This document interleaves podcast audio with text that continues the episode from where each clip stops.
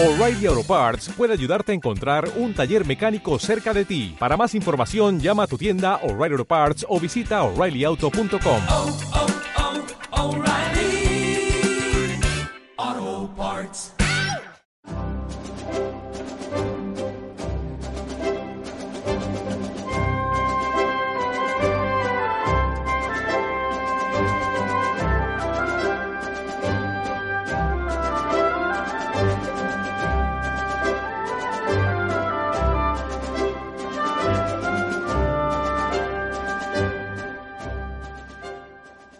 tardes, amigos y seguidores de Libertad Constituyente Televisión y de MCRC, Movimiento de Ciudadanos hacia la República Constitucional. Hoy tenemos un nuevo programa de escenario internacional eh, con dos eh, de nuestros invitados expertos en el tema que tratamos hoy. Tenemos a Carlos Villascusa. ¿Qué tal, Carlos? Muy buenas a todos. Encantado de estar aquí contigo. Y tenemos a Aitor Céspedes Suárez desde Murcia. ¿Qué tal, Aitor? ¿Cómo estamos? Muy bien, Marce, encantado de estar Y aquí con Aitor. otra vez contigo y, Y con Aitor. Carlos. Sí. Bueno, Muy pues el, el tema que traemos hoy eh, es un tema espinoso y que da para mucho y es sobre eh, el Islam. ¿Es el Islam una religión política? ¿Eh? Entonces, bueno, pues esto sería el título genérico. Supongo que eh, saldrán muchas derivaciones estupendas. Y para comenzar, que- quería leer un, texto que me, vamos, es un breve párrafo de eh, libro, vamos, del tomo tercero de la historia de las religiones de Mircea Eliade, donde dice lo siguiente. Eh, lo digo, pues lo, lo voy a leer para, para dar comienzo al programa. La histo- La historia de las religiones y la historia universal no conocen otro ejemplo comparable a la empresa de Mahoma. La conquista de la Meca y la fundación de un Estado teocrático prueban que el genio político del profeta no era menor que su genio religioso. Es cierto que las circunstancias y ante todo la decadencia de la oligarquía mequí jugaron a favor del profeta, pero no explican ni la teología, la predicación y el éxito de Mahoma, ni la perennidad de su creación, el Islam y la teocracia musulmana. Ahí os dejo el- la introducción. Carlos, Aitor. pues, pues mira, que te agradezco, Marcelino, la cita que haces. Eh, hay numerosos historiadores y personalidades de la ciencia política que en su vida, en su vida académica mm, no, no han, públicamente no son conocidas las citas que han hecho a favor de, de Mahoma. Y me gustaría en otro programa, si da pie a ello, pues leer alguna de ellas en el mismo sentido que la que tú has traído. ¿eh? Por ejemplo, una de Goethe, que ahora mismo recuerdo, que es muy interesante. Y efectivamente, creó un imperio en, muy pocos años. Y bueno, porque la, la religión del Islam está íntimamente unida a la política. Porque un tercio de las aleyas, de los versos del Corán, contiene disposiciones eh, eh, jurídicas ¿no? y decretos para legislar la vida en sociedad. Bien, pues habría que ver, bueno, en principio, bueno, por qué esta, lo, que es la, intención, ¿no? Yo me, me- baso mucho en el historiador Ibn Khaldun, que es un- uno de los grandes genios de, de la, de la historia y de la literatura.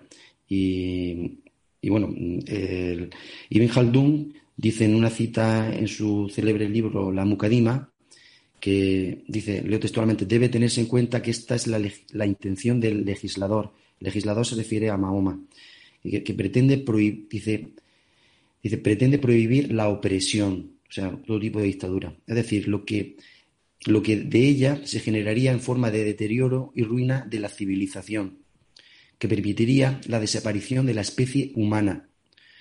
Se trata de un objetivo general y observable en la ley religiosa, incluido en los cinco objetivos necesarios. Los objetivos necesarios son la preservación de la religión, de la razón, del espíritu, de, de la procreación y de la riqueza. Y él termina diciendo, y dado que la opresión como hemos visto, hace posible la desaparición de la especie, pues a ello es a lo que conduce la ruina de la civilización, el peligro que implica es manifiesto y su prohibición resulta indispensable. Entonces yo querría comentar que, claro, esto también entra, forma parte de lo que es la materia de fe, ¿no? Porque no, mm, en principio pues, debe ser entendido en ese contexto, ¿no? Por, eh, un creyente como fuente, y como fuente de inspiración. Eh, porque Ibn Khaldun en sus análisis entiende que el ejercicio natural del poder consiste en, hacer que todos acaten los propósitos y deseos de quien manda. El poder político civil consiste en hacer que todos acepten lo que se presenta como razonable para alcanzar los bienes terrenales y evitar lo que para ello resulta perjudicial. Dice Entonces, es la, la política que siguen todos los soberanos del mundo, sean musulmanes o no que ciertamente Ibn Khaldun intenta acercarla a la ley natural o religiosa. Pues es sabido que, la política es el interés del soberano por predominar sobre otros utilizando la fuerza. Y la reprobación islámica es, evidente y tiene tintes y bases espirituales. Sigue una, guía que es una guía moral. Es una colección de reglamentos fundados en la ley de Dios y las ordenanzas de las normas morales de leyes determinadas por la naturaleza misma de la sociedad humana y de, prescripciones concernientes al poderío y al espíritu de solidaridad, que son factores indispensables. Y aquí Ibn Khaldun coloca los principios de respeto a la propiedad, por ejemplo, a la cooperación, como fundamento de la solidaridad y la armonía, como logro, como logro de lo que la ley divina y sus normas pretenden refiriendo su hegemonía en el deseo de apartarse de la autoridad civil y de sus comportamientos soberbios, opresores y, dados a los placeres del mundo. Pues la ley religiosa está por ello llena de críticas y reproches que se dirigen a los que así actúan. Y eso es lo que despierta en ellos el deseo de eliminarlos. Entonces, pues dice Ibn Khaldun, evidentemente, ¿por qué se mete la ley, la, religión en la política? Porque debe tenerse en cuenta que la ley religiosa no censura lo que es la política en sí misma, ni el poder político, ni siquiera el poder político real del rey, sino eh, ni, siquiera mm, el ejercicio plenamente ejercido. Eh, lo, que, lo censura únicamente es la corrupción de que de lo, que se deriva de él, ¿no? Como forma de coerción, de injusticia, de búsqueda de placeres. Entonces, mm, son estas, sin duda alguna, las manifestaciones de la corrupción, que es lo que don Antonio siempre mm, pretendía mm, evitar, don Antonio García Trevijano. Entonces, por tanto, pues, eh, están prohibidas eh, y porque son consecuencias de ese poder, ¿no? Siendo consecuencias de ese poder la corrupción, pues, evidentemente, pues la ley la ley religiosa, pues, lo que hace es alabar la justicia, la ecuanimidad, el cumplimiento de los deberes religiosos, la defensa de los mismos y asegura evidentemente que tendrá su recompensa ¿no? para los creyentes, no solamente en esta vida. Y todo eso es algo que también promueve el poder real, el poder eh, político civil, que dice Ibn Khaldun. Por lo tanto, la censura no, afecta al poder real en, en determinados aspectos y circunstancias, sino, en algunos concretos. No promulga la eliminación total de la, política eh, de manera ejercida mm, mm, sin tintes religiosos, sino que lo que censura es la pasión, la ira de las personas jurídicamente capaces. No puede eliminarla, porque sabe que la condición humana es así. Lo que la ley persigue es el uso de ambas dentro del derecho. Y bueno, pues ese es el criterio. Si, me prolongo mucho y si me queréis mm, hacer alguna, alguna alusión a lo que estoy diciendo, pues no, me importa que me interrumpan. Digo que este es el, criterio de la distinción entre dos tipos de políticas, realmente, que lo que tenemos, que, que, son las políticas institucionales, las instituciones, ¿Cuál cabe mm, eliminar? El poder dictatorial, no, no la eliminación del poder incluso real, de un rey, una monarquía que sea coactiva sobre las agresiones del crimen común, que contiene un nivel mínimo de coacción de tipo institucional que es preciso para prevenir y corregir, por ejemplo, a los criminales, ¿no? Y al que no se condena como tal, ni se pide su abolición por tener resultados útiles para la protección y la defensa de los derechos individuales. La cuestión que, acabamos de escribir es el núcleo de la, de, la crítica de, de Ibn Khaldun, que es la ley religiosa no censura el poder real en sí mismo, ni prohíbe su ejercicio. Lo que censura únicamente es la corrupción que de él se deriva en forma de coerción, de injusticia y de búsqueda de placeres.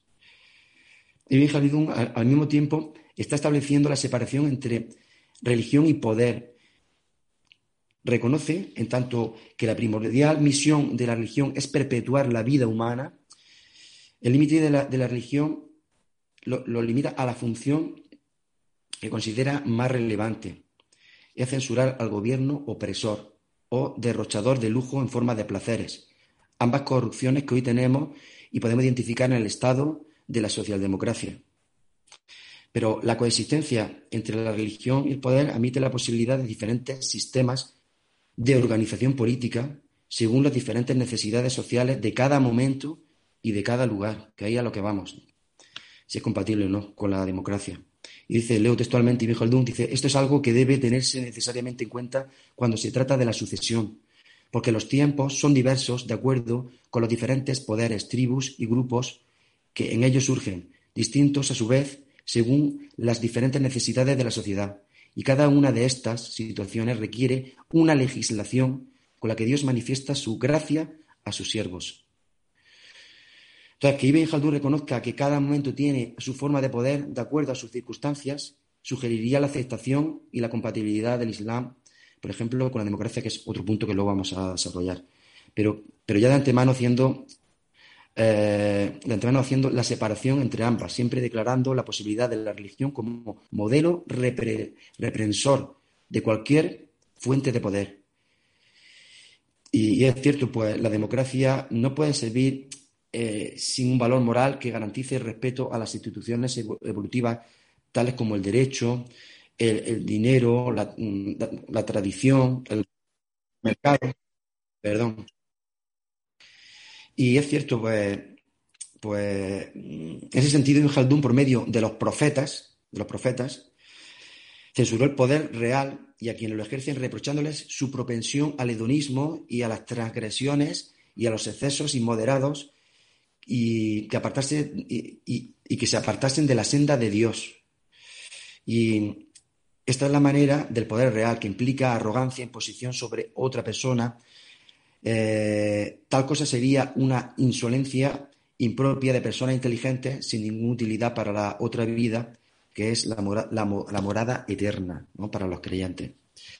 Y de igual modo, el poder real, cuando Mahoma lo censura, no lo censura eh, en tanto en cuanto sirve para hacer prevalecer el derecho y lograr que la religión se imponga a las masas en pro del bien común, sino que lo censura únicamente cuando se emplea para hacer prevalecer lo, fútil y para, inducir a los hombres a someterse a sus pasiones y a sus deseos, como ya dijimos, o a un tirano. Entonces, en definitiva, Ibn Khaldun denuncia la forma de ejercer el poder coactivo y su responsabilidad en el ocaso de la civilización, en cuanto al ejercicio de vanidad, injusticia, opresión, organización administrativa, porque se despilfarra o gasta sin recta intención, eh, mm, entonces, todo eso incumbe también, eh, está relacionado con el, desinterés por Dios.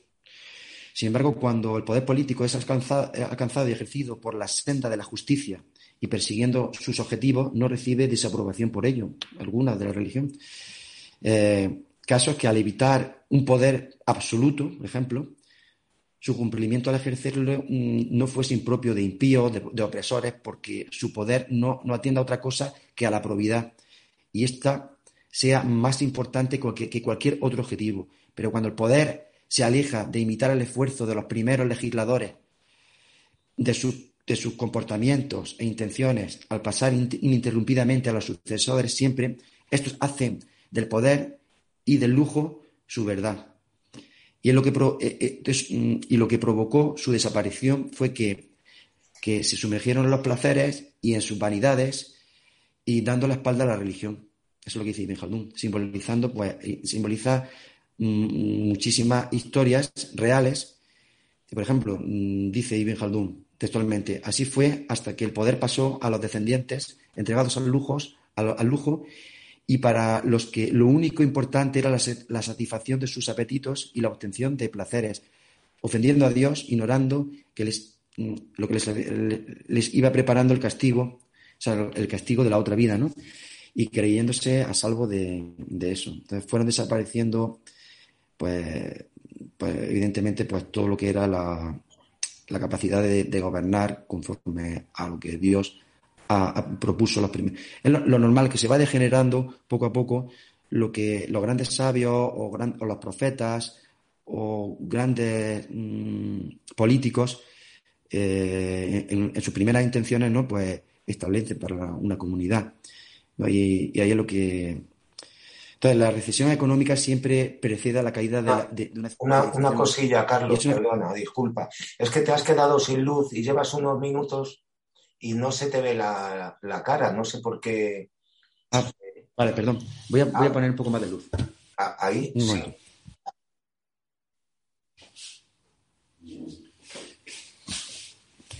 sí. A ver, que me había quedado sin voz. me, quería que me, que me, había quedado sin que, que, me había quedado sin voz. Bueno, no, termino con la frase que pero otra vez, te, te, no sé qué, qué, qué, pasa que no se te ve la cara. No sé. Ahora depende, sí. Depende de cómo te pongas. Ahora. Ahora se ve muy bien. Ahora. Sí, es que si te acercas más quizás tapas el foco de luz o, no sé. El caso es que se te queda oscurecida la, cara. Quería hacer una mención a don Antonio para tener un poco de relación, quizá porque es nuestro maestro en cuanto a lo que es la democracia como normas de, de, juego político. Y decir que la recesión económica siempre mm, precede a la caída de las civilizaciones y eso no es más que la consecuencia de una crisis moral y de la corrupción que afecta a la política. Y eso se desprende pues, de las denuncias de don Antonio, igual que de las de Ibn Khaldun. Y bueno, que quería solamente decir eso, nada más que dar pie a, a Ito, que seguro que lo desarrolla como historiador muchísimo mejor. No, bueno, este tema estarás tú más versado que yo, seguro. Em, volviendo a la, a la, pregunta inicial, que es una cosa que ha estado tocando todo este rato eh, Carlos Villascusa, eh, si, la, si el Islam es una religión política. Bueno, eh, Carlos ha respondido que sí, eh, en palabras de Ibn Khaldun. Considero que también, creo que, no hay duda de cualquier estudioso que se haya adentrado en ese tema, que el Islam es una religión política, pero es que yo incluso me llego a preguntar si hay alguna religión que no sea política.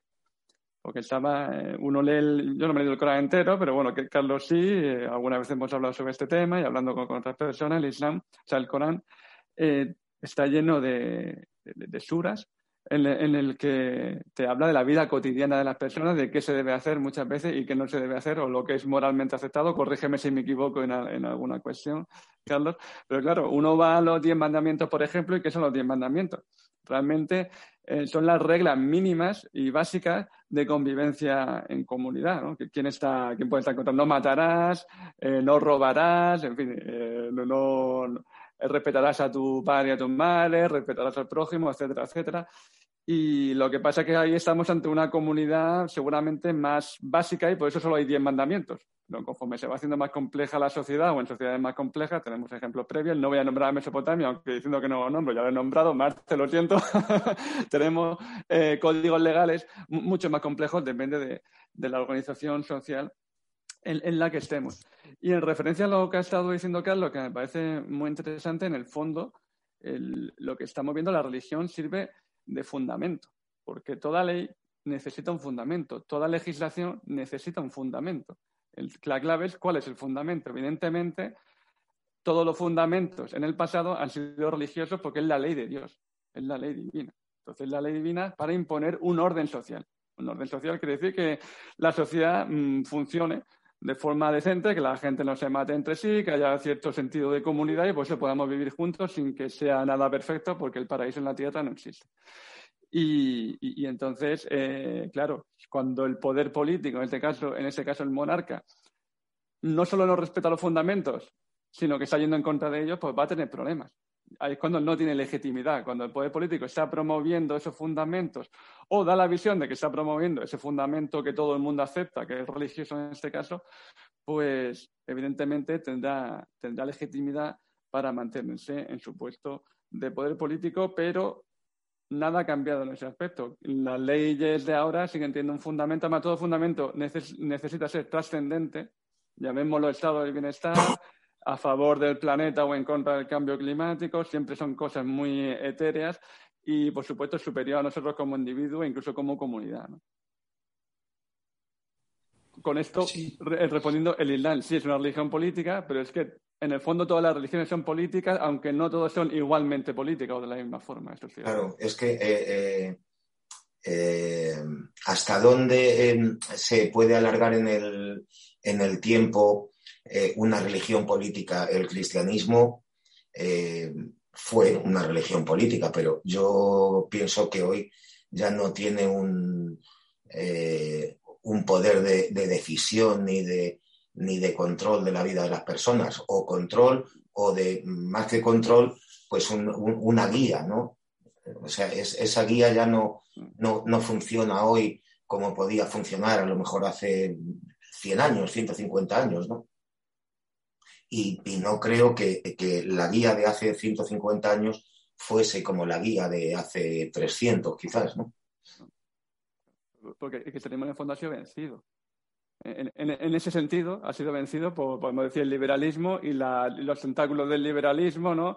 los diferentes tipos de socialismo y, lo que tenemos ahora, que en el fondo deriva originalmente del liberalismo, de aquello que se llama modernidad.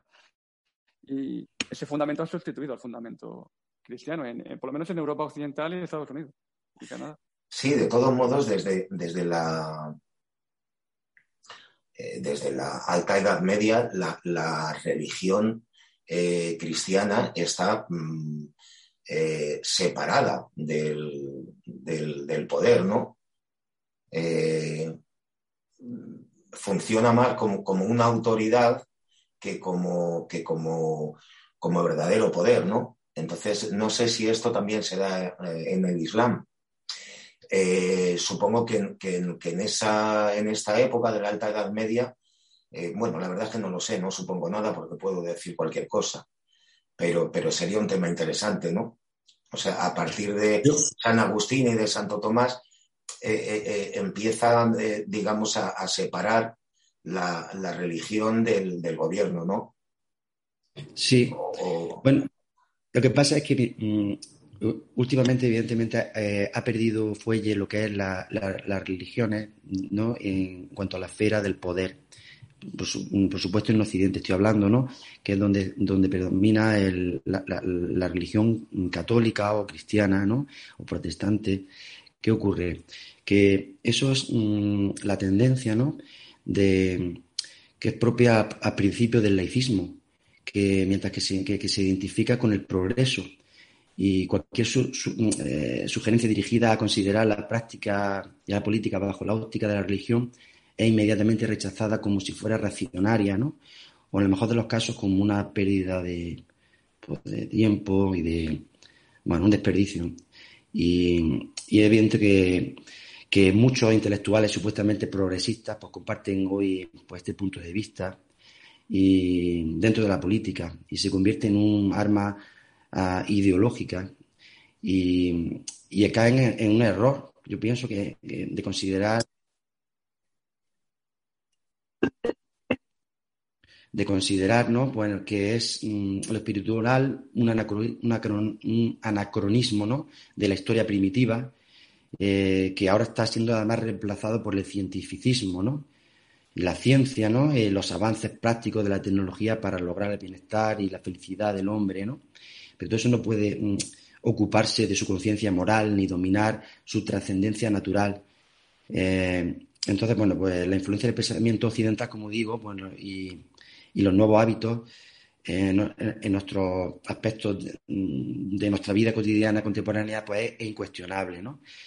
Pero es incuestionable eh, entre los ambientes intelectuales. Eso no quiere decirse que en Oriente que llevan una tradición muchísimo más, eh, bueno, ininterrumpida, ¿no? Que eso mm, no sea cuestionable. Y en este caso, dentro del Islam, que iba a ser un hueso duro de roer, y porque no van a que mm, el pensamiento islámico está, como estamos diciendo, íntimamente unido a, la política.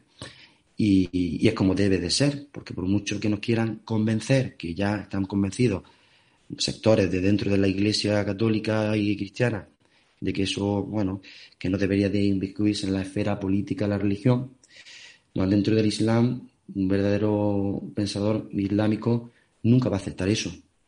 Y bueno, eso va en contra de la agenda, de la agenda que, que ahora mismo propone por la élite, la Agenda 2030.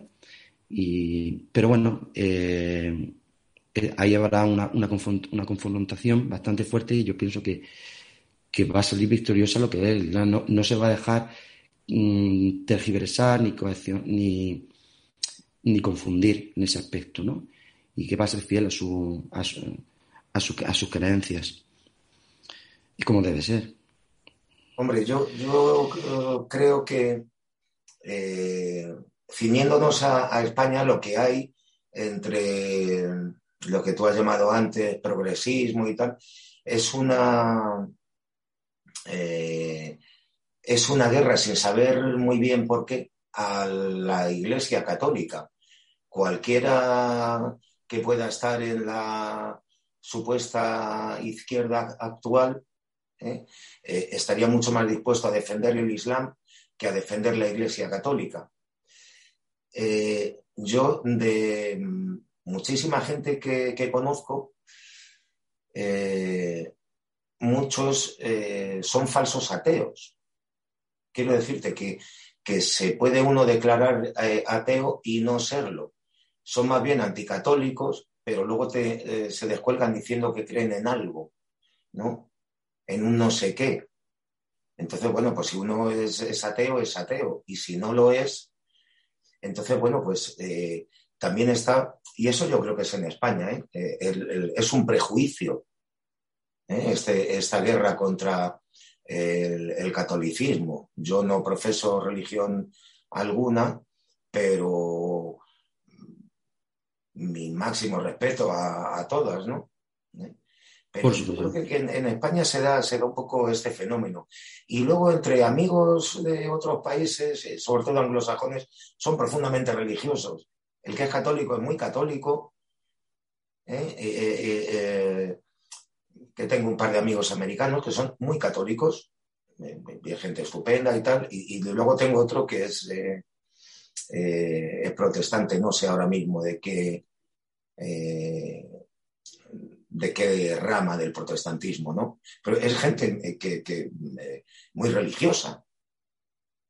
O sea, yo no sé si es el espíritu de los tiempos o, eh, es que también aquí en, España hay una guerra oculta contra la, Iglesia Católica, aunque esto sea salirnos un poco del tema. Bueno, yo, yo que no, no sé si Aitor quería decir algo, pero yo quería comentar que en el tema de que la izquierda ahora mismo eh, protege más al Islam, eh, pero, está totalmente en contra de, todas las religiones. Es por, es por un tema totalmente eh, electoral, porque dado el abanico de partidos, quizás por los dos millones de musulmanes que puedan haber, pues en vez de votar a vos o a PP, pues pueden votar más a la izquierda, que son como si dijéramos más, pero a la hora de la verdad, la, religión en su conjunto, sea la que sea, mm, es el enemigo de la, de la izquierda.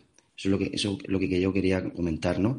Y, y bueno, y que muchos intelectuales, pues, mm, no, no, lo saben, deberían de saber que la palabra eh, culto va unido indefectiblemente a lo que es a lo público, porque son, son inseparables.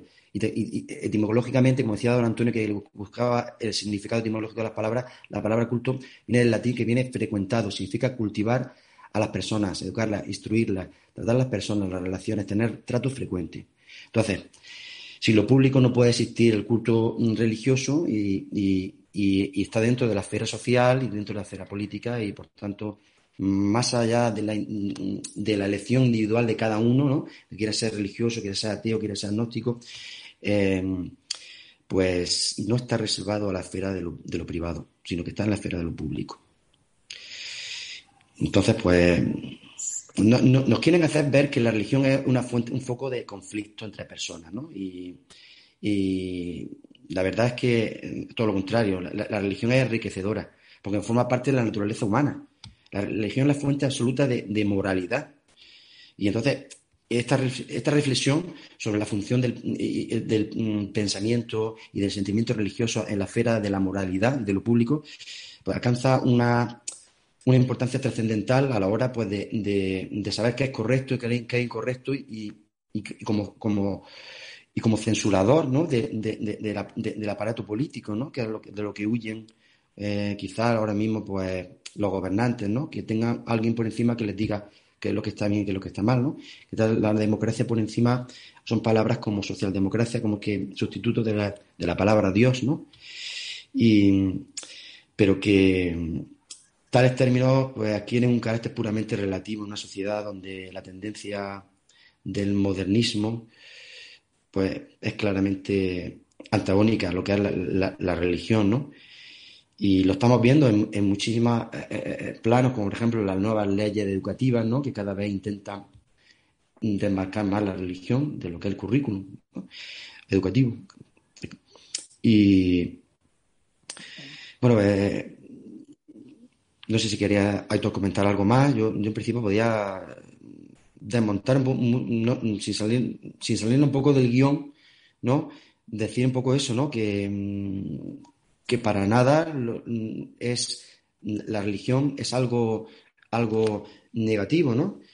Todo lo contrario, nosotros estamos buscando una república constitucional que incluso la república constitucional en Occidente está pensada para Occidente en principio, porque nosotros somos hijos y deudores de la cultura grecolatina, grecocristiana, católica.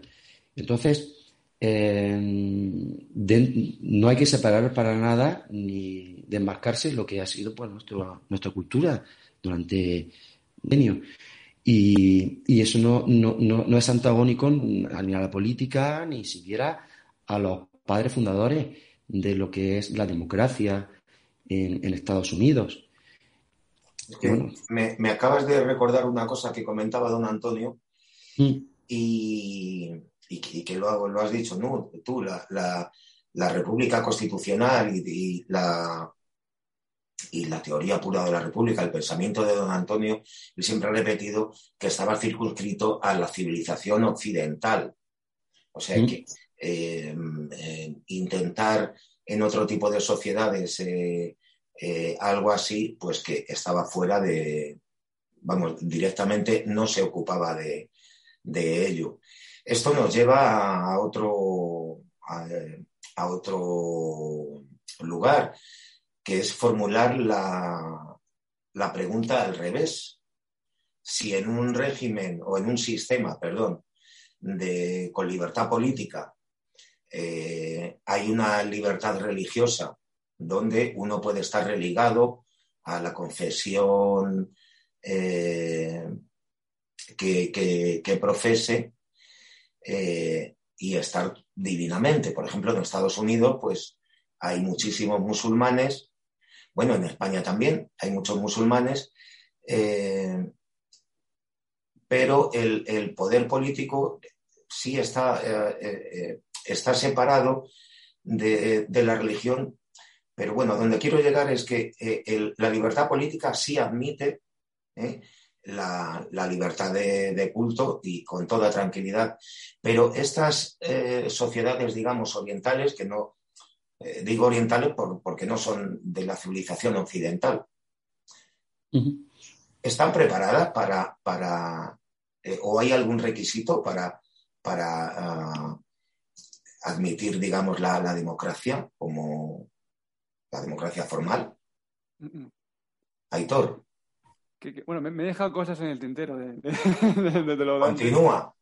Eh, con respecto a lo de mm, la vinculación poder político en la cristiandad, en la alta edad media que, has comentado, mm, no, hay teocracia cristiana en el sentido de que no, hay un cargo sacerdotal que deba ser el poder político, pero insisto en el fundamento, porque además nos va a servir para, para esta pregunta que acabas de hacer, el fundamento de la ley o era cristiano o no iba en contra de la cristiandad. Pasa que ese fundamento se rompe en el siglo, bueno, con la protesta hay una, principal, una primera fracción de ese fundamento, luego Ilustración y la Revolución Francesa rompe completamente. Entonces, claro, eh, el lazo ahí a lo que estaba diciendo de que parece que en España se va contra la Iglesia Católica es porque no se quiere que ese fundamento, o sea, ese fundamento ya ha sido superado y no quiere que se vuelva a, él. Y a eso hay que achacarle, bueno, lo de que el franquismo se apoyó mucho en la Iglesia y, y eso hace que, que, se le eche más tierra, más tierra encima. Eso por un lado. Luego, por otro lado, una cosa que ha dicho Carlos, las religiones no son conflictivas. Aquí hay un problema cuando se junta en un mismo territorio religiones monoteístas, sí pueden ser conflictivas. Y no solo me refiero a, la cristiandad y al islam, me refiero a el progresismo, por ejemplo, tomado como religión, que es anticatólico, anti, bueno, anticristiano en general y antimusulmán. Ahí hay un conflicto. Eso no quiere decir que... Y fundamentalista. Eso, no quiere decir que dicho conflicto se tenga que resolver a navajazos ni a tiros, pero hay un conflicto evidente. No, no, no, tienes, razón, tienes, razón, sí que me río porque tienes, razón, es, fundamentalista. Y, eso por y luego, por otro lado, y insisto en lo del fundamento, yo pienso, aunque esto va en contra de ciertas palabras de don Antonio, yo pienso que, mm. porque claro, ¿qué, significa que una sociedad esté preparada? ¿Le dan algún título? de preparación. ¿Quién da el título? De, bueno, la sociedad libanesa está, no, no, lo digo con toda la, mm, sin, ningún tipo de actitud, pero me gusta porque se repite mucho en los medios de comunicación. Igual nuestra sociedad no está preparada para esto o si está preparada para lo otro. Una sociedad madura, ¿quién da el título de eso? ¿Qué, curso tiene que hacer esa sociedad? ¿Dónde lo hace? Es decir, al final creo que hay una cosa que hay que distinguir que es entre el sistema político e, insisto, también lo de fundamento. Y hace poco, eh, en un programa anterior con, con Fulgencio, Marce, salió, salió el tema sobre la posible... Eh, que, achacaba yo, decía yo, que el, hecho de permanecer en la misma cultura no significa que dicha cultura tenga por qué estar bajo una misma entidad política. Y, tenemos el ejemplo de la hispanidad, pero tenemos el ejemplo árabe, que lo tenemos aquí al lado y además eh, es completamente eh, continuo. En el mismo mundo árabe tenemos regímenes políticos con fundamentos, con fundamentos distintos, ¿no? O, te pongo otro ejemplo. Dictadura, dictadura de partido único en la Italia fascista de Mussolini. ¿Cuál era el fundamento del fascismo? ¿Cuál era el fundamento de la dictadura de partido único en la Alemania nazi? La Alemania nazi. Eh, o sea, el nazismo, ¿no? Pero es que la Unión Soviética era una dictadura de partido único también, muy diferente a la, italiana. ¿Por qué? El régimen era el mismo, era dictadura de partido único, pero el fundamento era diferente. El fundamento era el, el marxismo-leninismo, el fascismo no era marxista-leninista. Por tanto, con esto lo que quiero decir, sin perderme demasiado, es que aunque el fundamento, por ejemplo, en Egipto, ¿no? por poner un país de inmensa mayoría musulmana, o en Pakistán, aunque el fundamento sea el Islam, puede tener un sistema político como una república constitucional, que será muy diferente a la de Estados Unidos o la que pueda haber en España, porque el fundamento es diferente, pero el sistema político sería el mismo. Y esa es mi opinión con respecto al tema. No sé qué opináis vosotros. Entonces, eh, yo que, que, que, el Islam eh, admite esto, mm, o sea, un país de... Carlos, por ejemplo, sí. No, eh, al hilo de tu pregunta, que tú lo que mm, has, preguntado es si es compatible el Islam con la democracia. Claramente, ¿no? tenemos que ver primero, referirnos a lo que es lo que es la, democracia. Antes de nada, quiero comentar que don Antonio, en sus exposiciones, evidentemente siempre decía que su pensamiento era para Occidente. Él no se había parado a pensar ni a estudiar Oriente. A mí a veces me preguntaba algunas cosas, evidentemente, muy, muy, muy, muy religiosa, porque de política no me va a preguntar nada, pero que sí que quería comentar era que en su, último, su última intervención pública, el último discurso que hizo, lo hizo eh, cuando vino invitado por mí a, a la conferencia de, de, la, de la Federación de Entidades Religiosas Islámicas de España.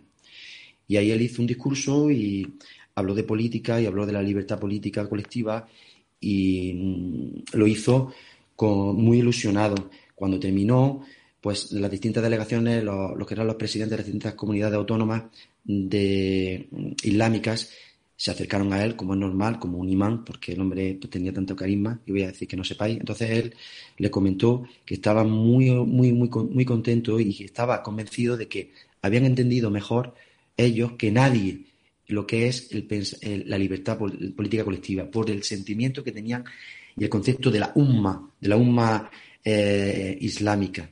Bueno, ahí lo dejo, ¿no? Quizá él ahí cambiara de opinión y en cuanto a que no, no sé si alguna vez tajantemente dijera que es imposible en un país oriental, no, sino yo pienso que hizo énfasis de que era propicio más normal en, un país occidental. Él lo había pensado para un país occidental, normal.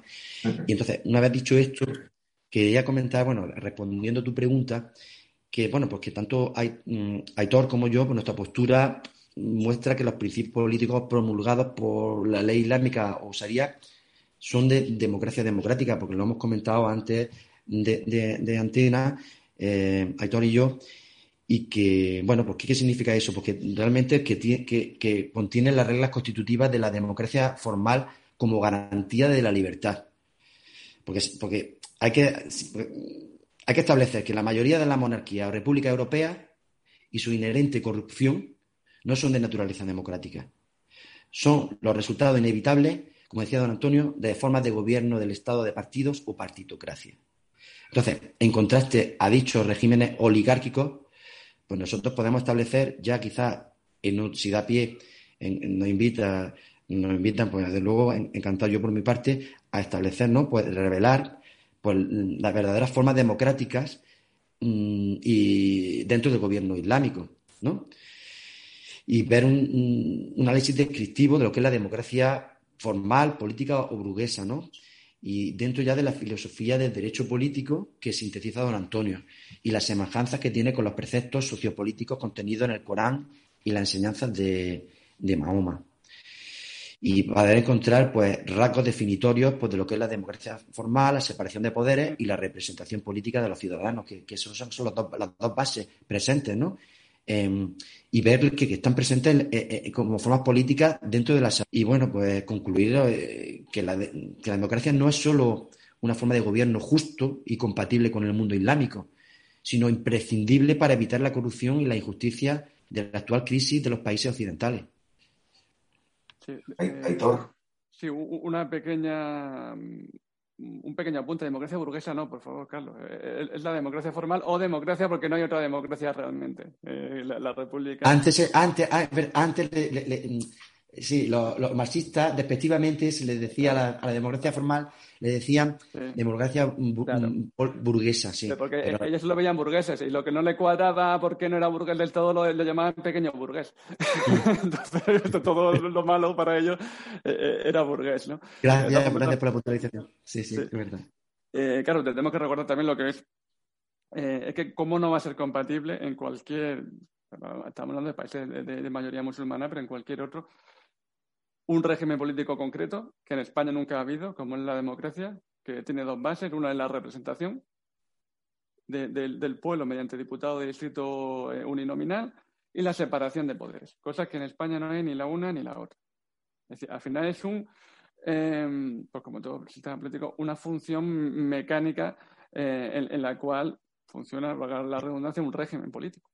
Un régimen político que, las leyes que salgan de ahí serán muy diferentes de aquí. Claro, pues el aborto será prohibido, no habrá leyes LGTB, habrán leyes que favorezcan a los principios musulmanes, evidentemente porque la sociedad así lo demandará desde la base.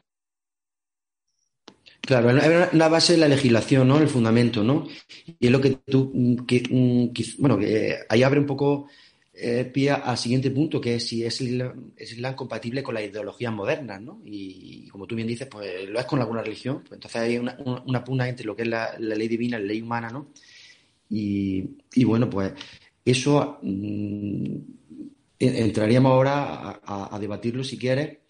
Y, pero más que, más que nada, porque más que entrar punto a punto, porque evidentemente si vemos cada uno de los, de los de las ambiciones que tiene ahora mismo la agenda mundial, pues tú la, tú la has enumerado antes, si el feminismo, que si mm, eh, la homosexualidad, que si eh, el aborto, la eutanasia, eh, laicismo, em, no sé cuál más.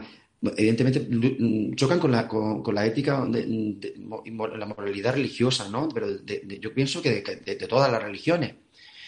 Pero bueno, que lo que tenemos que ver es que las ideologías modernas quieren suplantar a la moral y a la religión y se imponen a la tradición a través de la ley positiva o el positivismo ideológico. Son tanto las leyes como los decretos, los reglamentos, los acuerdos establecidos para regular conductas, acciones de los ciudadanos, los organismos públicos y privados, todo eso forma parte de lo que es derecho positivo. Y, eh, cualquier mínimo de, justicia genera implicaciones morales. Implicaciones, las implicaciones morales se ven reflejadas, fíjate, en la, cita que, dijo Goethe, dice, prefiero la injusticia al desorden.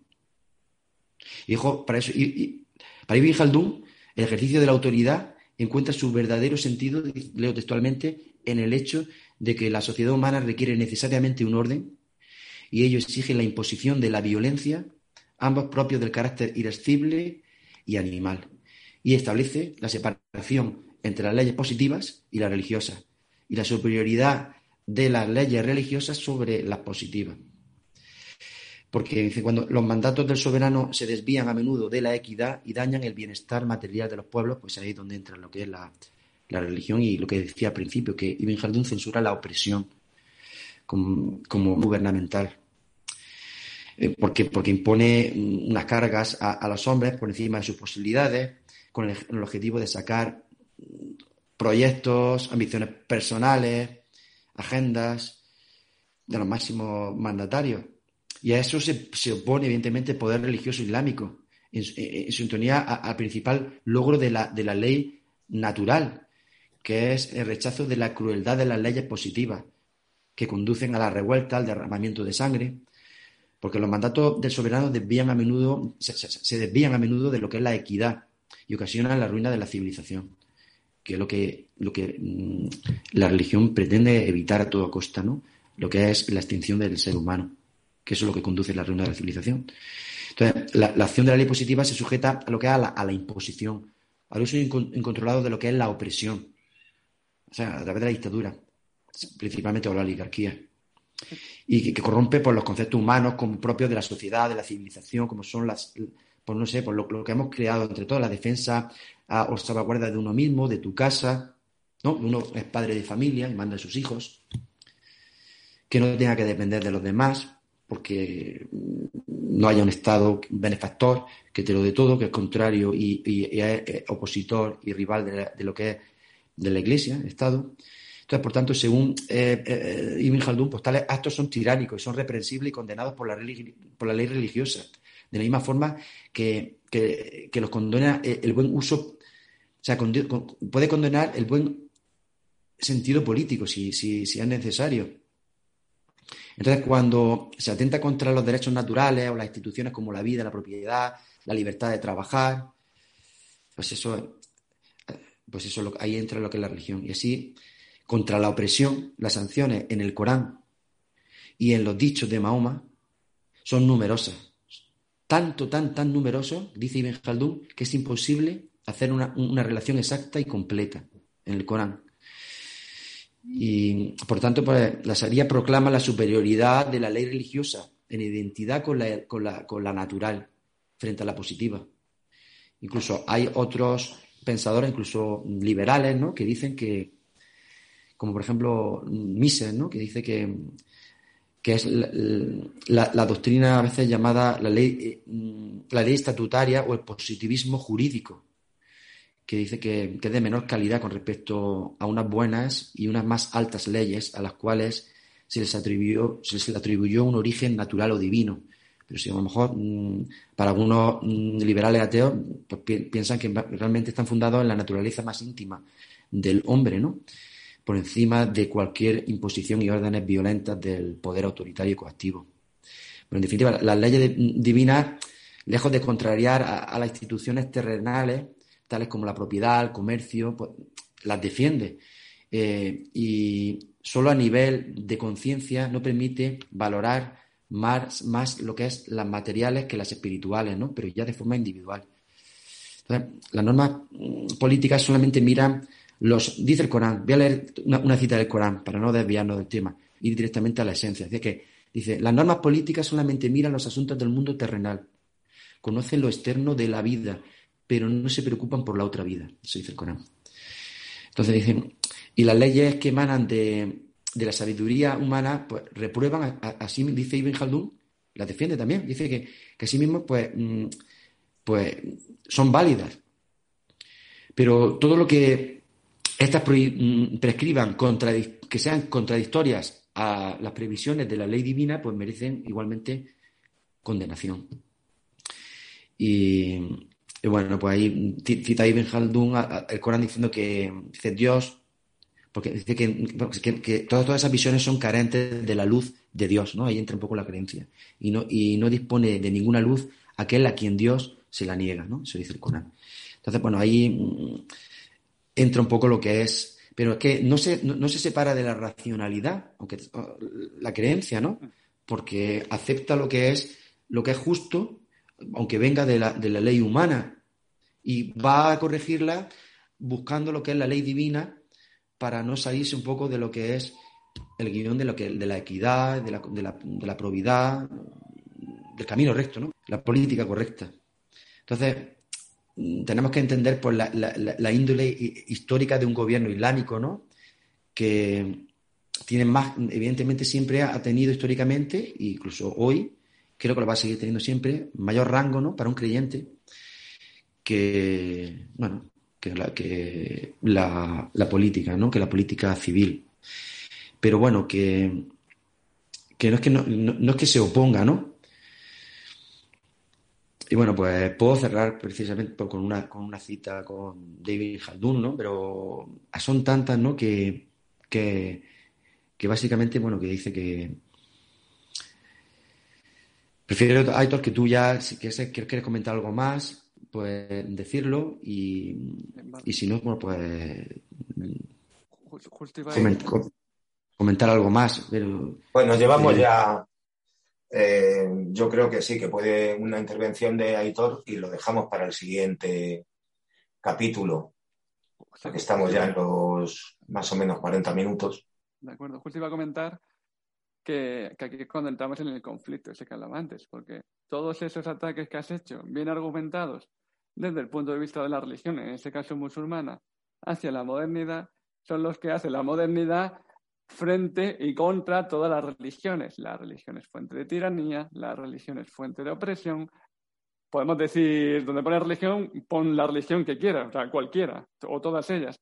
La religión es fuente de, que, de sociedades atrasadas, y etcétera, etcétera, ¿no? Y la libertad está precisamente en huir de esa, de esa religión, ¿no? De, cualquier religión.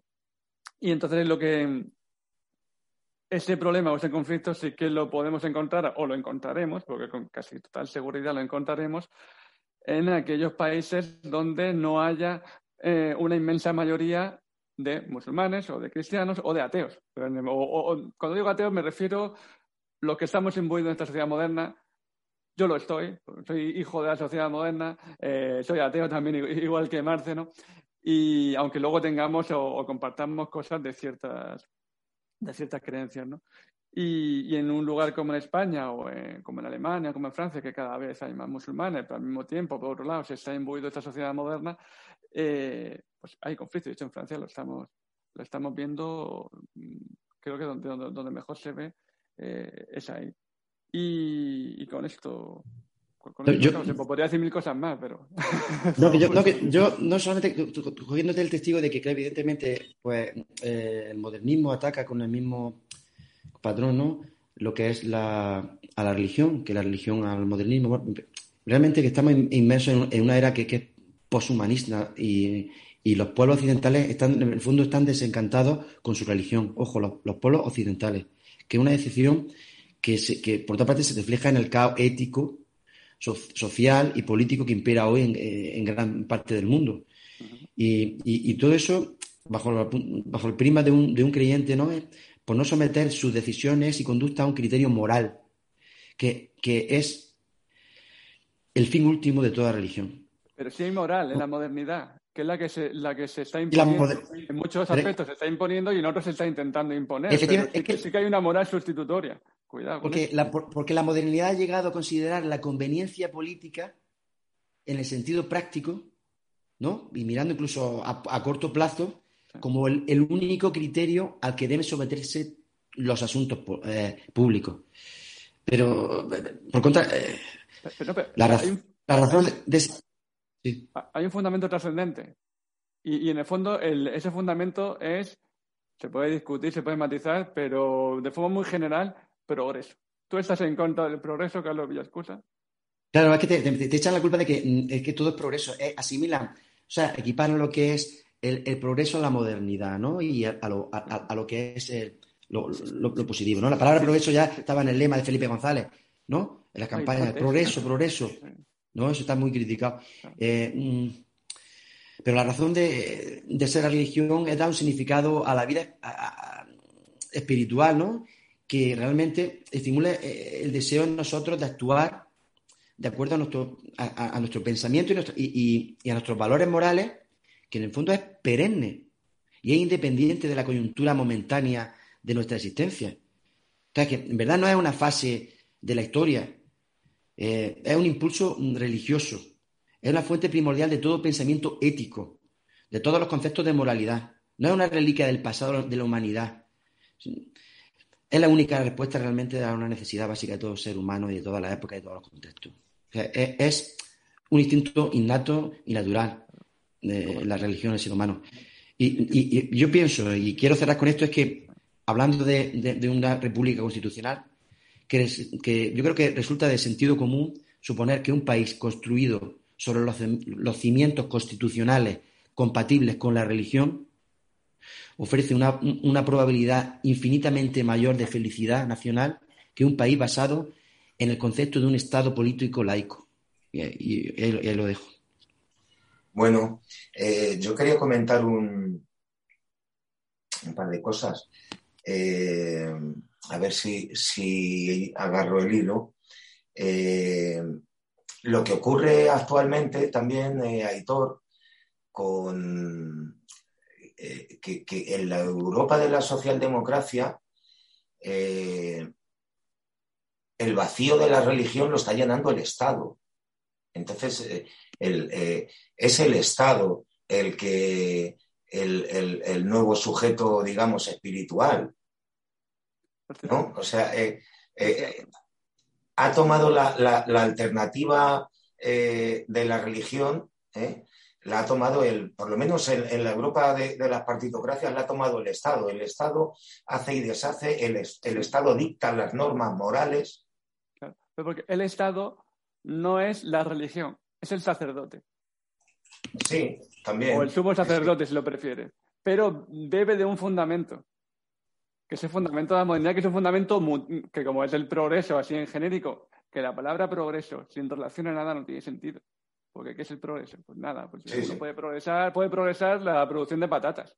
Pero tenéis que decir que la Alemania nazi fue muy progresista a la hora de exterminar judíos. O sea, que ni siquiera tiene que ser bueno. eh, la- Pero bueno, se dice progreso, suena bien, no suena bien, porque la hemos escuchado desde pequeñito. Sí, es una etiqueta vacua. y, y es eternamente mutante, porque claro, la propia palabra progreso es cambio constante, ¿no? Es lo que se tiende a decir. No hay un libro de instrucciones, no hay una referencia fija, eso es cierto, como el Corán, como la Biblia en el caso cristiano, etcétera, ¿no? O, le- o leyes naturales tradicionales a lo que sujetarte, eh, el derecho consuetudinario, porque precisamente la palabra progreso va contra todo eso. O sea, no la palabra, el concepto que tenemos de progreso, que en el fondo, como tú has dicho, es vacuo. Y el Estado, bajo mi punto de vista, ¿eh? No te estoy diciendo que puedo estar perfectamente equivocado, pero bajo mi punto de vista, el Estado en todo caso es el sumo sacerdote que agarra o bebe y nace incluso de ese fundamento que es el progreso y por tanto y deshace según su interés, porque como no hay libro de instrucciones, no sé si me explico. Sí, sí, sí. Bueno, lo- yo, Mar- Mar- Sí, Marcelino, que yo quería comentar lo que tú estás diciendo buscando una cita de Nietzsche, ¿no? Diciendo que si el Estado es sustituto o no, un poco de, la, de la religión. Dice, dice, eh, así habló Zaratustra eh, de- eh, en, el- en el, del nuevo ídolo, ¿no? El epígrafe que dice del nuevo ídolo. Dice, donde todavía hay pueblo, este no comprende al Estado y lo odia, considerándolo mal de ojo y pecado contra las costumbres y los derechos. Pero el Estado miente en todas las lenguas del bien y del mal. Diga lo que diga, miente. Posea lo que posea, lo ha robado. En la tierra no hay ninguna cosa más grande que yo.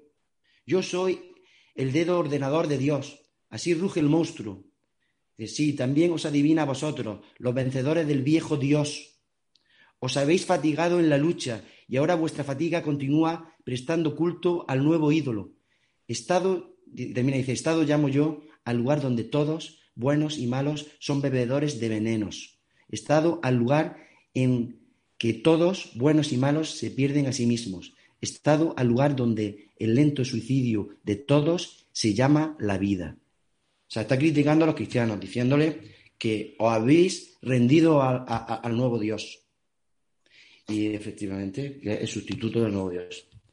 Bueno, pues me parece estupenda esa lectura. Del, antiguo, sustituto del antiguo Dios. Me, parece estupenda esa lectura para, para cerrar este capítulo que llevamos casi una horita ya. Y emplazaros pues para la, para la segunda parte, que, es muy interesante. Bueno, yo tengo aquí un montón de notas, bueno, se nos han quedado en el tintero un montón de cosas, pero bueno, ha sido eh, una estupenda charla y bueno, lo de Ibn Haldun y tu erudición sobre él, la verdad es que es una, maravilla. Así que nada, me despido de vosotros. Eh, Aitor, un placer como siempre. Carlos, un verdadero placer. Nos vemos en el. Muchas gracias. Muchas gracias, Marcelino. Encantado. Encantado de estar aquí. Eh, nos vemos en la segunda parte y a nuestros seguidores, bueno, pues eh, espero que les haya parecido de interés este programa y que esperen con renovadas ganas la segunda parte. Muy buenas tardes. Muy buenas tardes.